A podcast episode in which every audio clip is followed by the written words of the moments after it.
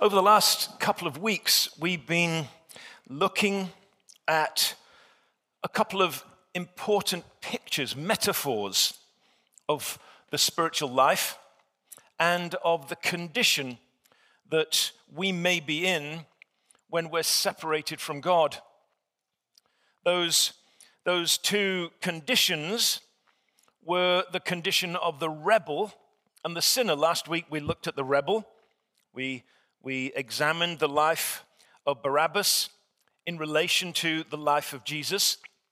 And this week we're going to revisit someone that we've looked at briefly before as we understand this other picture, this picture of being a sinner. This week we're going to look at what it means to be a sinner saved by Jesus. And to do that, we're going to examine again the life of the thief. And alongside this, in parallel to these, to these two conditions of spiritual life, the rebel and the sinner, we've looked at two big metaphors that help us to understand and to navigate our life in general. The first is the metaphor of the journey. And we've looked at journey from several different perspectives over these last few weeks. And this week, we're going to look at the other big metaphor that you find in the New Testament the metaphor of location or place. We can be in different locations, and God wants us to be in a particular spiritual location with Him and not alienated or separated from Him in another location. And so, this is going to be the undergirding of what it is that we look at this week. We're going to read from Luke chapter 23, and we're going to begin in verse 26. And unlike other weeks, I'll be reading a portion of Scripture, just making a few comments, and then continuing to another portion of Scripture as we read that together. So keep your Bibles open if you have them with you. And if you're at home, I'd encourage you to do the same thing. Luke chapter 23 and verse 26.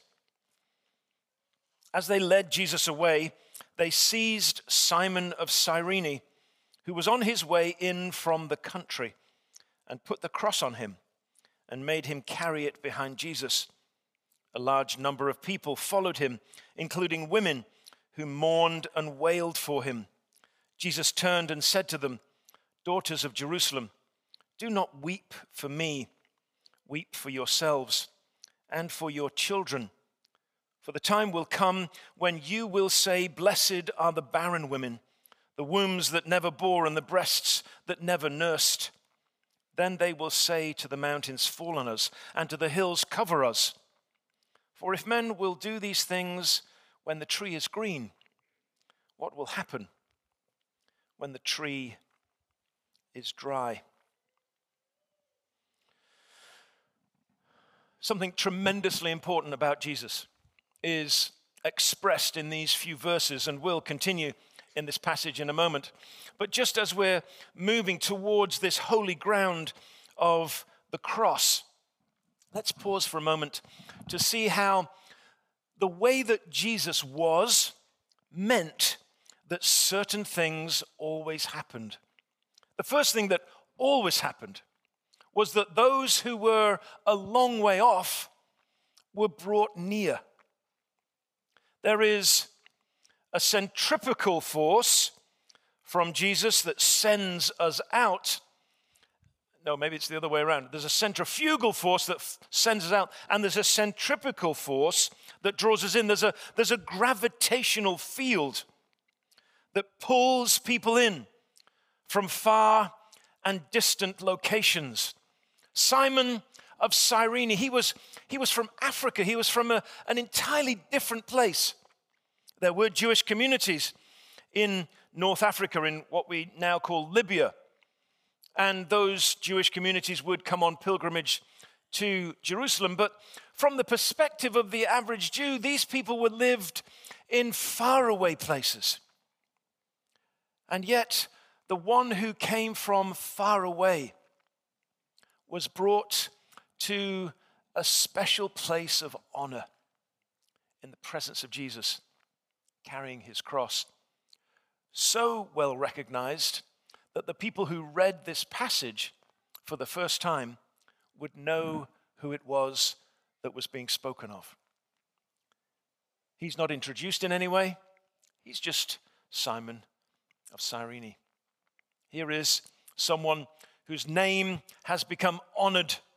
He may have been in, identified in the crowd because his face was different. His skin may well have been darker than those around him. But for whatever reason, he was identified. In his identification, he was brought close and honored to carry the cross of Jesus. And then, as well as those who are far off, there are those who are powerless. Women at the time of Jesus had no power, had no, had no conditions of influence, certainly within the public realm. And here, women are weeping for Jesus. They, they understand the fundamental injustice that is taking place, and they weep for a young man cut down in his prime. They weep for a man who is suffering the persecution of those religious leaders who hate him.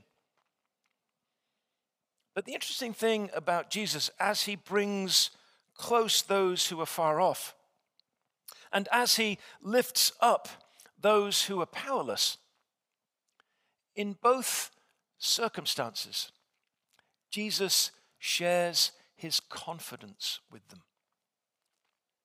Look what he does. Look what he does with the women. The women are weeping for Jesus, but he knows that he needs to warn them that one day they will weep for themselves. He, he brings them into the circle of his influence and authority, and he shares with them insight that no one else can give them he warns them of the future.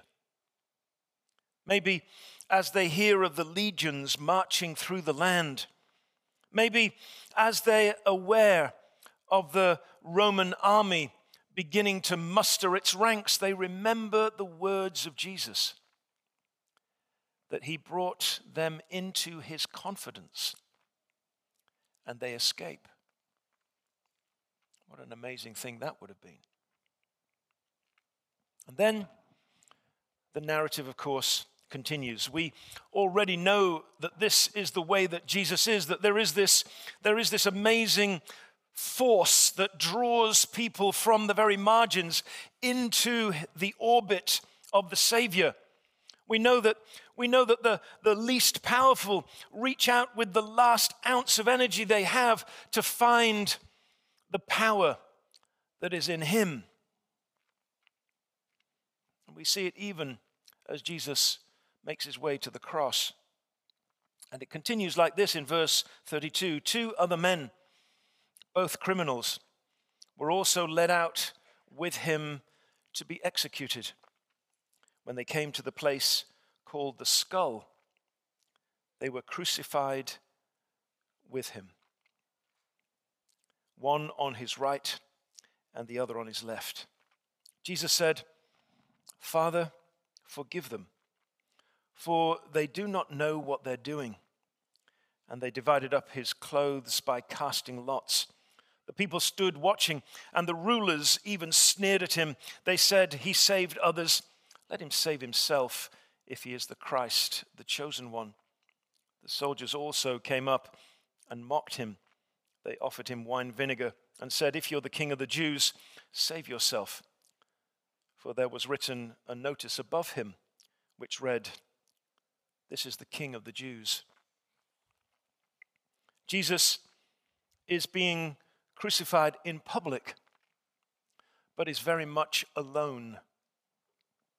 However, however you experience this, this, this story of tragic persecution wrongful conviction, unjust penalty, and death.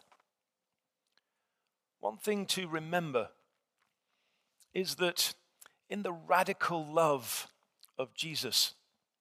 He was prepared to accept a radical loneliness on our behalf,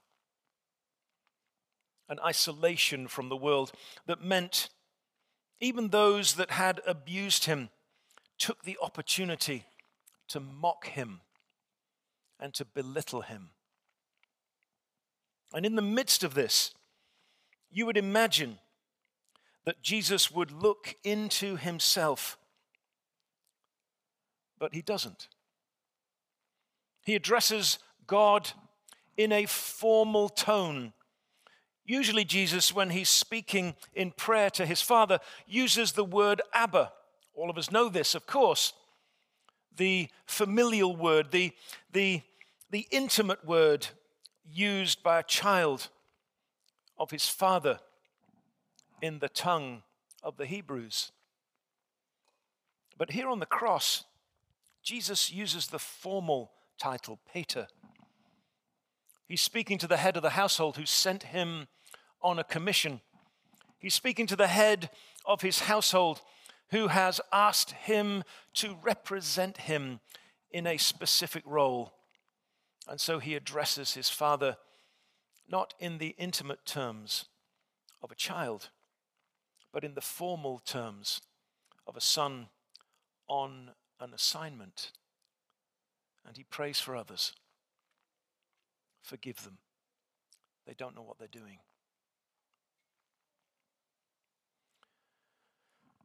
The story continues.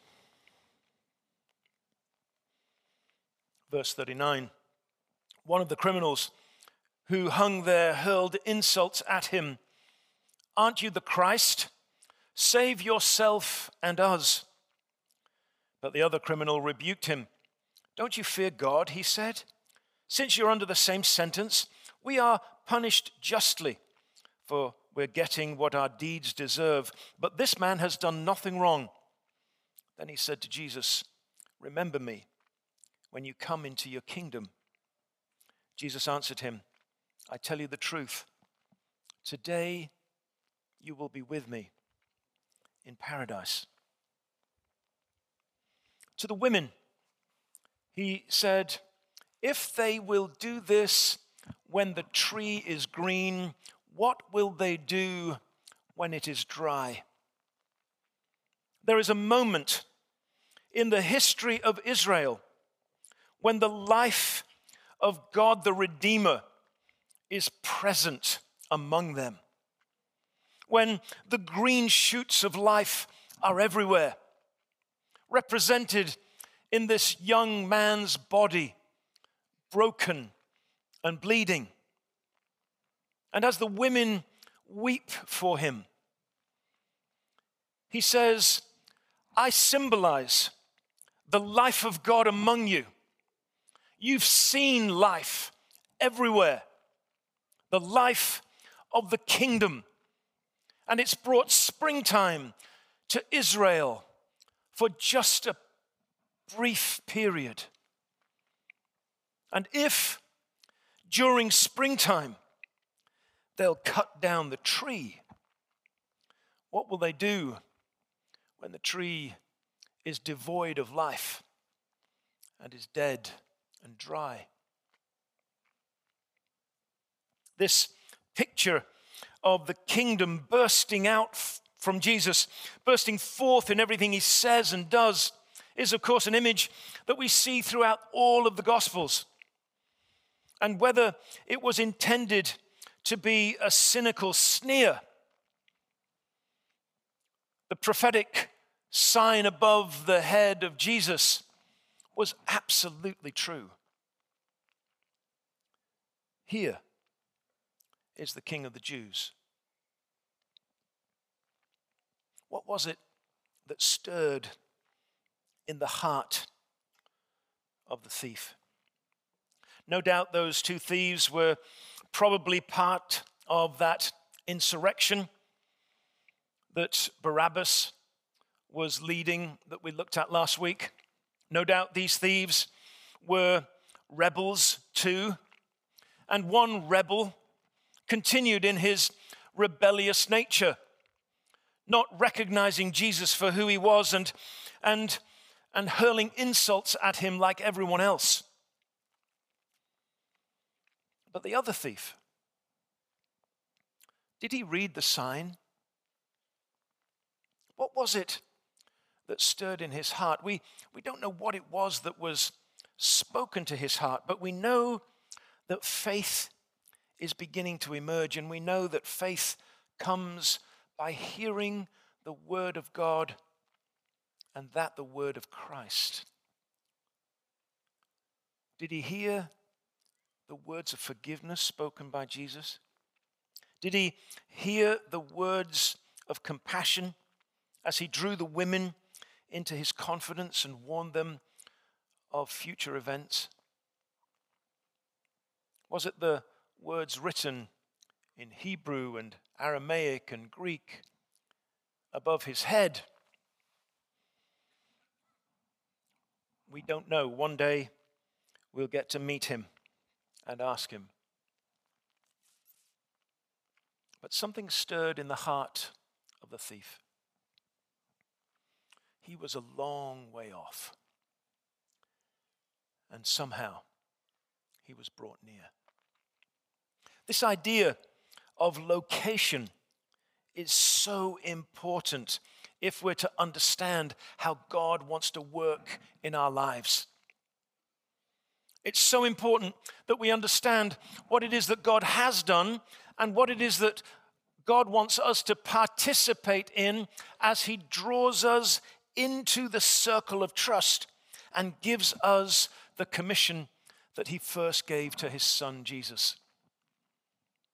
You see, there are people who live in a location very similar to the location of this thief. This thief was in a conscious, living hell. He was being punished, he was guilty, he was separated, he was isolated. He was most certainly one who knew fear and guilt and shame. Hanging naked before the crowd, slowly bleeding to death as his sentence is fulfilled. A picture of what it means to be in hell. And what he hears from Jesus is that he has an invitation to heaven. Isn't that amazing? The gracious invitation of Jesus.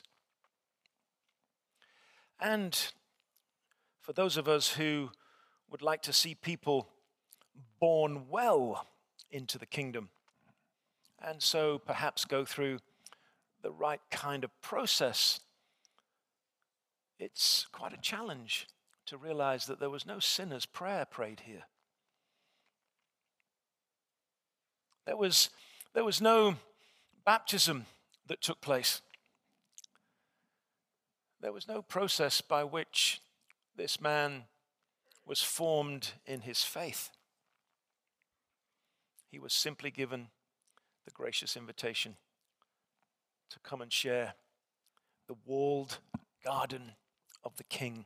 The word paradise simply means that it's the walled garden of the king, where the king, in the cool of the day, would walk in the presence and in the company of the chosen courtiers that he had favored to walk with him and have conversation with him. This picture alive in the minds of people at the time was the picture that Jesus was painting for the thief and anyone else who was listening. I'm about to go to the walled garden of my kingdom. And I'm going to walk in the cool of the day, and you're invited to come close.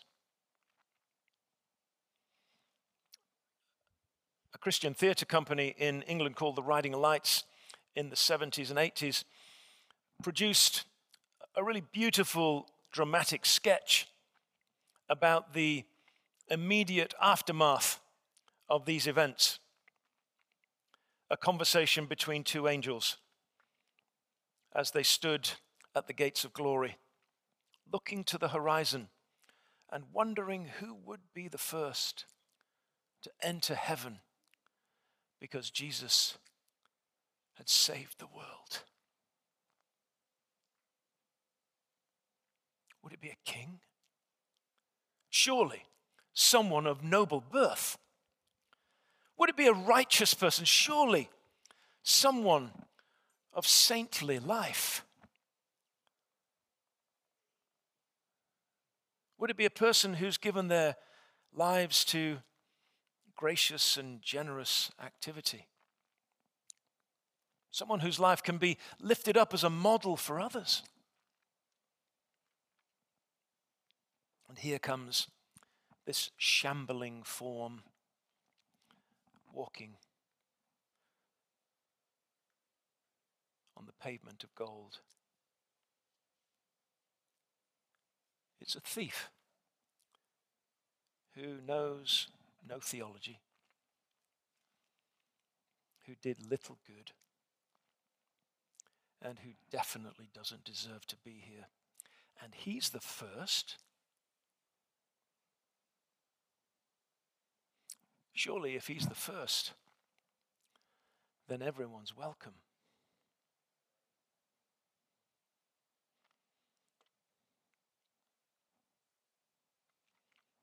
I'll just let that settle with you for a moment.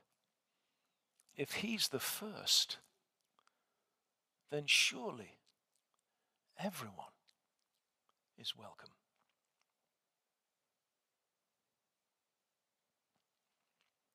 Jesus went and found the thief in his hell and brought him to his heaven.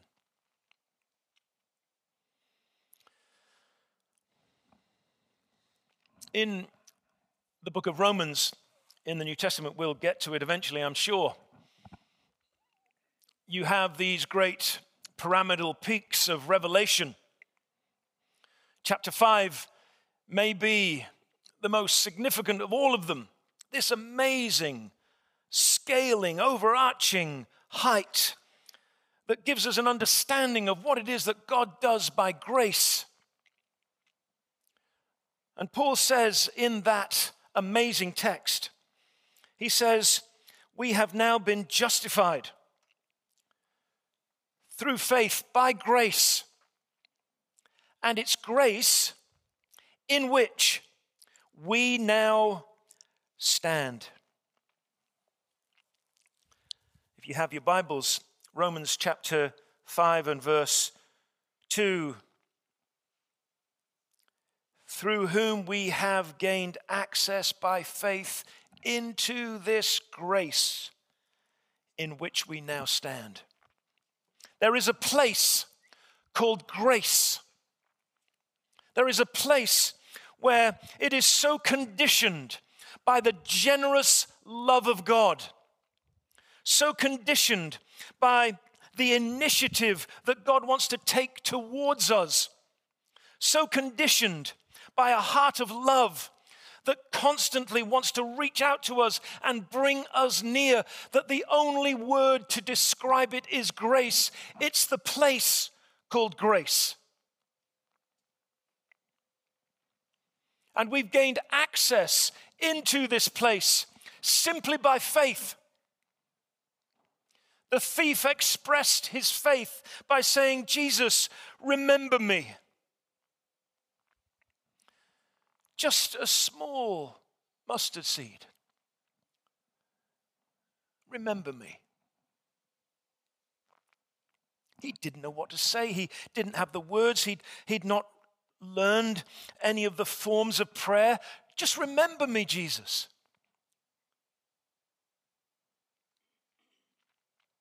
And he was brought into the place of grace. From where?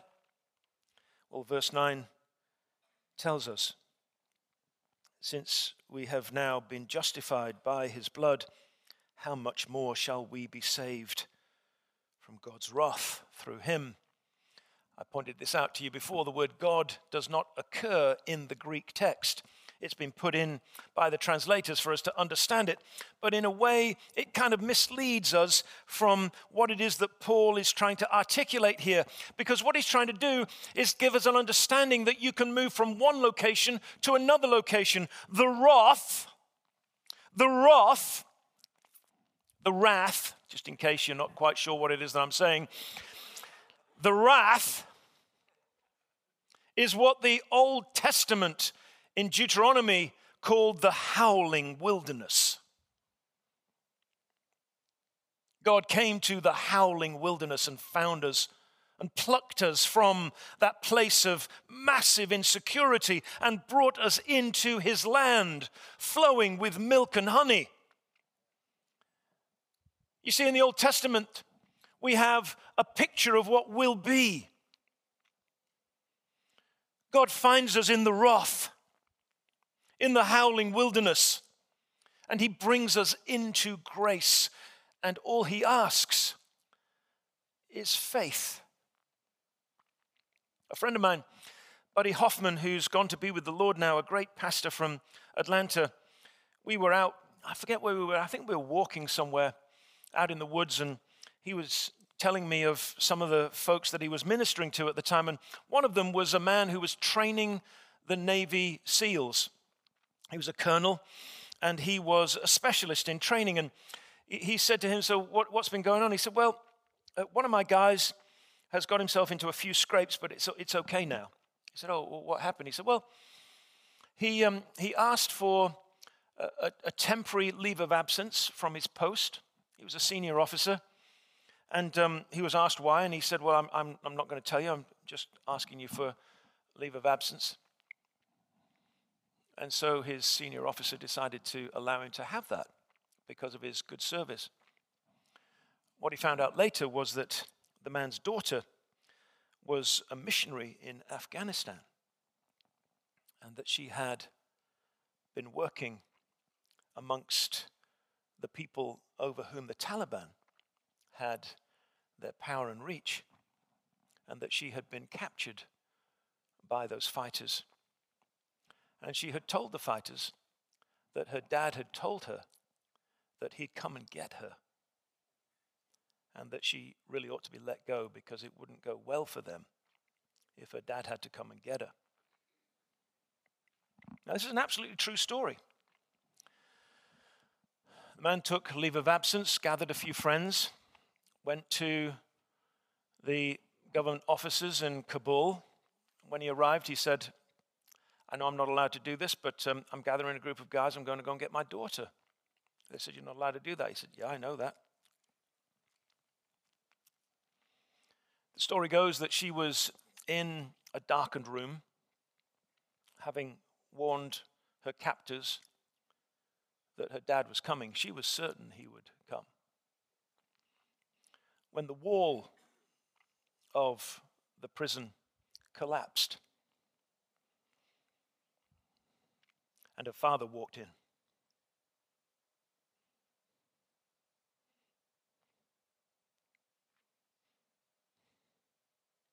Carried her to safety.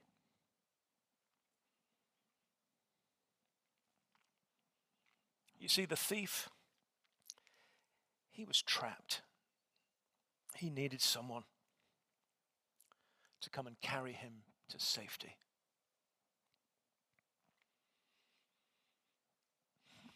When I was a young seminarian, I went to Berlin. It was in the years when Berlin was surrounded by East Germany before the reunification of Germany in 89 90. Berlin was separated into two halves East Berlin, overseen by the communist uh, regime, and West Berlin, which had been secured and saved from the overwhelming forces that surrounded it by the Berlin airlift. I went to visit my sister and brother in law. He was in the British Army, she was a military wife. I went to visit them. I had a great time. He lent me one of the Army's messenger motorcycles, and I remember driving along the wire right next to no man's land, watching the East German guards train their guns on me as I rode past. I felt like I was a, a character in The Great Escape. And then he said to me, Do you want to go to East Berlin? I said, Sure, how do I do that?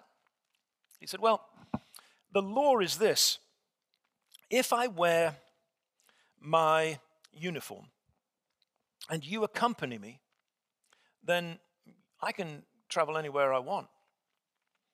And I said, Seriously? He said, Yeah, we'll have people follow us, but, but you can come. So, sure enough, we went to Checkpoint Charlie and we went through Checkpoint Charlie, and I walked with him all the way through East Berlin, past the bombed out buildings, past the place where Hitler's bunker had been. And we went to a department store. And at that point, he said, Let's have some fun. And I said, Okay. He said, I'll go left, you go right, and see what the German guard does. So this German guard had been following us all on the streets of East Berlin and into the, into the department building. And then, of course, one of us went one way and the other one went the other. And he had to follow the man in the uniform because the man in the uniform had the authority to be there.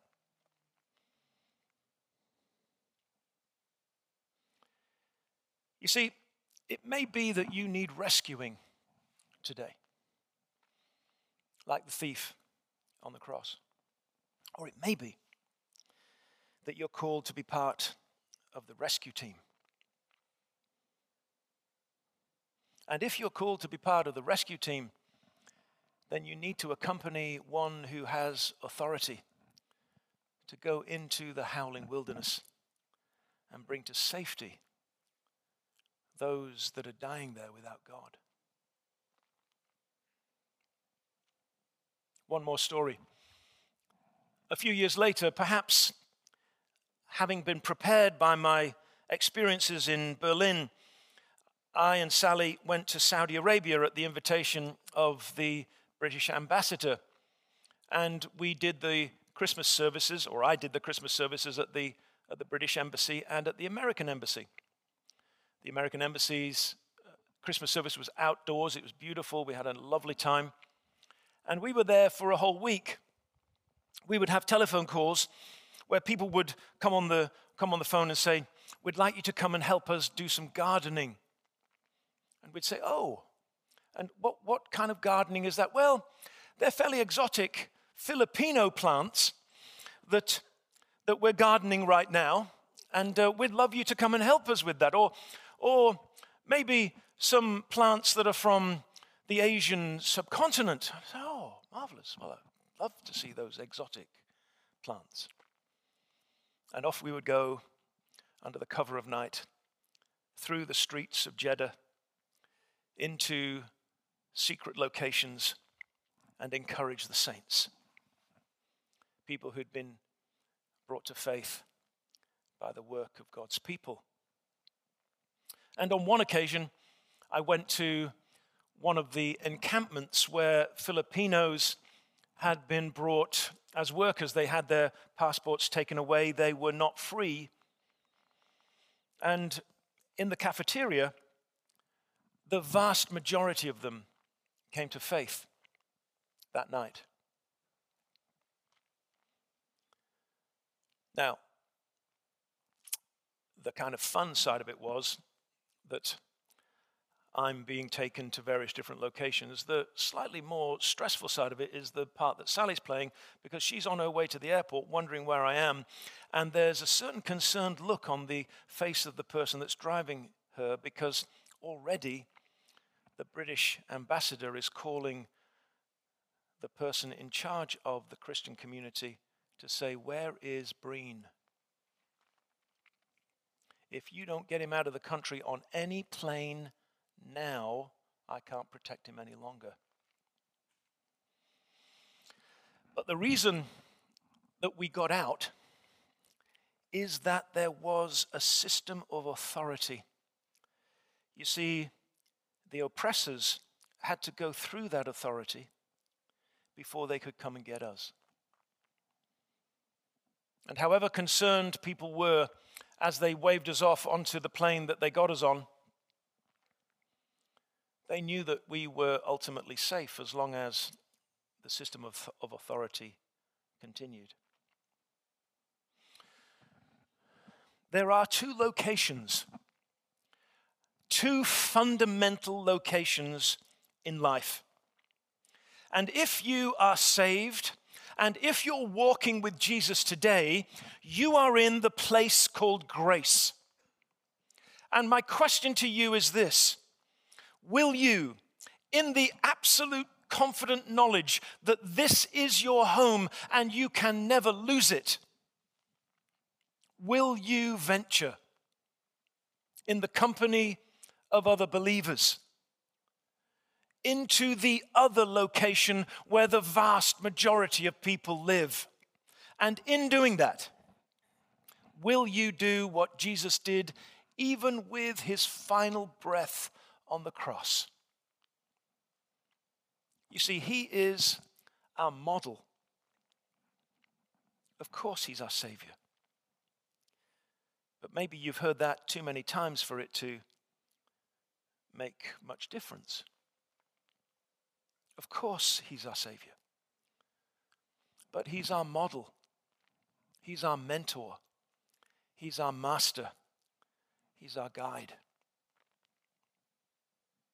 And I believe He would ask you today Will you venture for me to the other place? You're secure in the place that Jesus has made for you. But will you venture to the other place? In the absolute confident knowledge that you're in the presence of one who has authority for you to be there.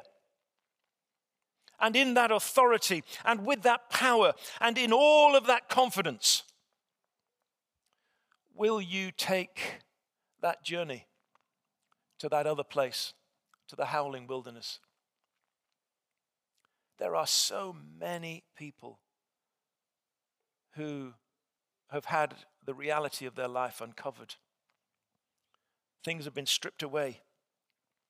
Their usual confidence has been eroded rapidly. Their sense of security has been denuded, and here they are, isolated and spiritually alone. And they need someone to reach out to them and bring them home. That's our call. That's our job. Let's pray.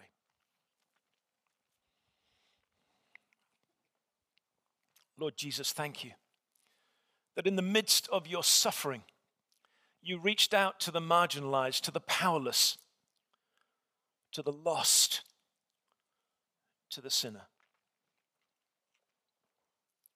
Lord, we thank you that you've done that for us. Lord, we're so grateful that we're able to sing the songs of Zion. We're so grateful that we can celebrate the salvation of your cross. But Lord, we pray that you would turn our hearts towards those in the howling wilderness. To those, Lord, who are lost without you. And Lord, may we follow you as you cover us with your authority. And may we see a day when many are brought into the place of grace. And we ask this, Jesus, for your glory.